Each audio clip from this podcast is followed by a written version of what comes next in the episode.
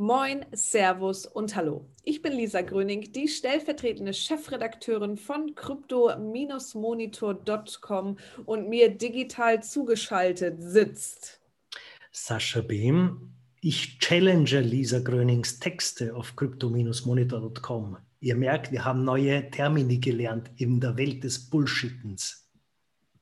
Yes, Sascha, der Chefredakteur unserer Seite und ja, genau, mein Challenger.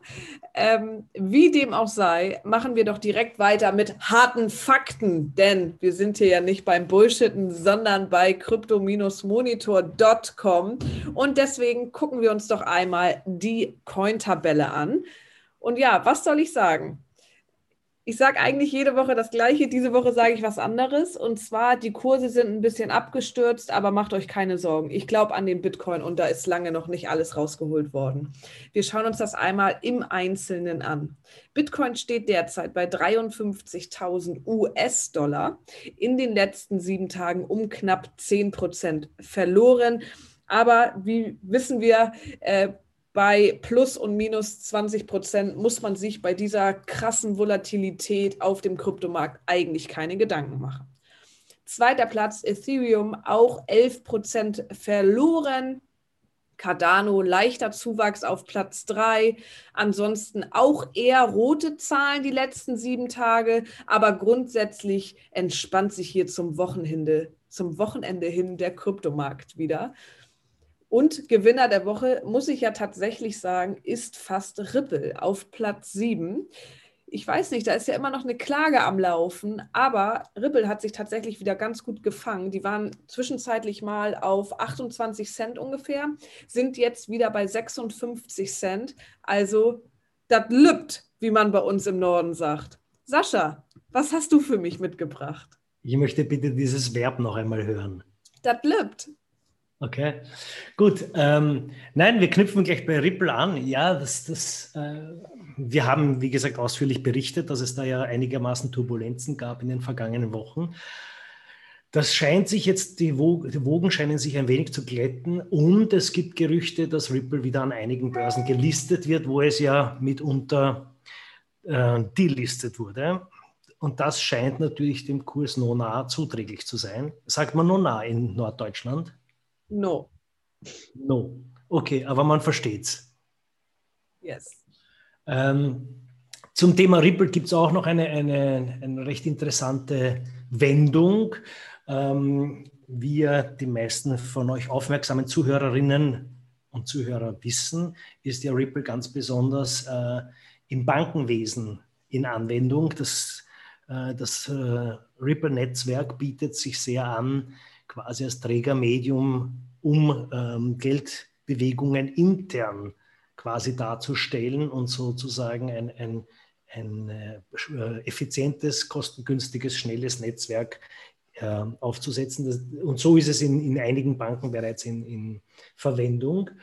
Jetzt hat Ripple äh, generöserweise in einem Konzeptpapier auch angeboten, diversen Zentralbanken zu helfen, Interessanterweise haben nämlich ähm, einige Zentralbanken, die sich ja sehr wohl dem Thema Kryptowährung öffnen möchten, äh, versucht über dieses, dieses Hilfsmittel namens CBDC, also Central Bank äh, Digital Currency. Das heißt, eigentlich größtenteils nicht einmal nur auf der Blockchain, aber doch größtenteils auf der Blockchain basieren, quasi ein, ein digitales Abbild zu schaffen, mit dem sie Geldströme oder Geldtransaktionen ähm, abbilden können. Und da möchten in der, in der Anwendung bereits der, des Distributed Ledgers. Ja, und das Interessante ist natürlich, dass die Zentralbanken in ihrer Zentralbankendenke halt einigermaßen gefangen sind und jetzt nicht unbedingt dezentral denken. Und das Lustige ist jetzt, dass natürlich diese CBDCs mitunter nicht kompatibel sind und das Ganze, den, einen internationalen Zahlungsverkehr erst recht nicht beschleunigen. Ripple hat sich da bahnt, würden wir in Wien sagen, und hat also angeboten, ich, es würde sich da auch anbieten, als quasi Übersetzer dieser verschiedenen äh, Hilfsmittel dienen und so auch hier wieder als Zahlungsbeschleuniger dienen können. Mhm. Vielleicht, ich möchte da, glaube ich, einmal kurz anknüpfen und äh, mal wieder ein bisschen Philosophie vielleicht auch in diesen Podcast bringen. Denn ich habe eine Statistik gefunden, beziehungsweise Zahlen, die natürlich ganz klar belegen, die USA läuft Europa in Sachen Kryptoanwendungen, Startup-Szene, Blockchain etc. schon wieder total den Rang ab. Bedeutet, Europa ist einfach hinterher. Und wenn ich mir jetzt als Beispiel einmal Deutschland angucke, hier ist es einfach noch nicht so richtig angekommen. Also sowohl, wenn wir uns die Dichte der Bankomaten, Bitcoin-Bankomaten angucken, im Vergleich der Dachregion, Deutschland hinkt einfach. Woran liegt das? Ich möchte auch hier einmal meinen äh, ja, Lieblingsbegriff German Angst mal wieder vielleicht ähm, ja, auf den Radarschirm bringen, denn ich glaube, es liegt wirklich an der German Angst. Ähm, wir haben ja Angst vor Veränderungen und eventuell auch so ein bisschen ja Angst vor etwas Neuem. Wir trauen uns etwas nicht zu tun, weil das altbewährte ja immer funktioniert hat. Ich glaube, auch gerade im Bereich der Kryptowährung und eigentlich könnte man das auf alle Bereiche des Lebens wieder anwenden, ist es besonders vonnöten, uns davon einfach zu lösen und mal ein bisschen locker zu machen. Und das gilt natürlich auch für Zentralbanken, für traditionelle Finanzinstitute etc. Ähm, Online-Banking, ja, haben wir mittlerweile irgendwie alle Online-Verifizierung, Online-Konto abschließen. Auch das kriegen wir schon hin. Aber auch die Blockchain sollte so langsam in Deutschland mal auf den Radar der Finanzinstitute kommen. Und wir sollten uns vielleicht lösen von dieser German Angst. Denn sowohl in heutigen Zeiten als auch damals hat uns das alles nichts gebracht.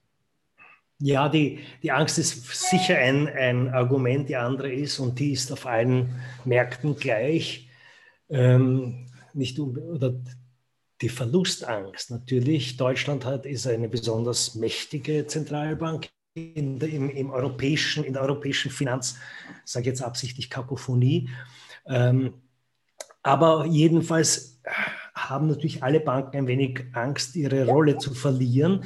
Da spielt auch sehr hinein jetzt gerade eine, eine sehr originelle News oder eine Wortmeldung von Ray Dalio, den, der euch vielleicht ein Begriff ist. Das ist der Gründer von, dem, äh, von Bridgewater. Also das ist ein, ein dieser Hedgefonds, der schlanke 150 Milliarden Dollar schwer ist. Und der gute Ray hat also jetzt angedacht, laut vor sich hin, eigentlich, man sollte Bitcoin vielleicht verbieten. Äh, warum sagt er das? Weil er findet, das ist natürlich eine, das Bitcoin ist jetzt so, einerseits ringt es ihm schon Bewunderung ab und er sagt auch, das ist schon eine, eine erstaunliche Erfindung, also dass das auch solche Kreise zieht und solche Werte bewegt. Auf der anderen Seite bedeutet das natürlich, dass die Zentralbank und der Staat sein Finanzmonopol zu verlieren droht. Ähm, Ray Dalio bezieht sich dabei auf den Gold Reserve Act 1933-34. Man sieht sehr nach vorne gerichtet, der gute Mann. Ähm, und da ging es darum, dass in den USA Einzelpersonen nicht Gold handeln durften, weil eben, wie gesagt, man wollte, dass die, die die quasi Finanzgewalt ein Staatshoheitsthema ist und nicht Privatsache und Werte ja, auf privater Ebene gedealt werden können, sondern alles schön brav über Zentralsteuerung, über Zentralbank, Zinspolitik etc. Das ist natürlich auch heute noch ein Riesenthema. Wie geht man damit um? Äh, ja, das, das Interessante war, also in, in, den USA, wie wir alle wissen, darf man ja mittlerweile seit den 70ern darf man dann sehr wohl wieder mit, mit, äh, mit äh, ähm, Gold handeln. Das heißt, dieser, dieser, dieser kurzfristige Verbot wäre natürlich auch sicher bei Bitcoin irgendwie ein bisschen seltsam und nicht sehr von, von anhaltendem Erfolg gekrönt. Wir wissen, in Indien und China gibt es natürlich etwas verkorkste Zugänge zu dem Thema Bitcoin, ähm, obwohl in China ja zwei Drittel aller Bitcoins geschürft werden. Aber Offiziell ist der Handel verboten, es wird geduldet, solange wahrscheinlich nicht eine sta staatliche Kryptowährung wirklich platzgreifend gelauncht wird.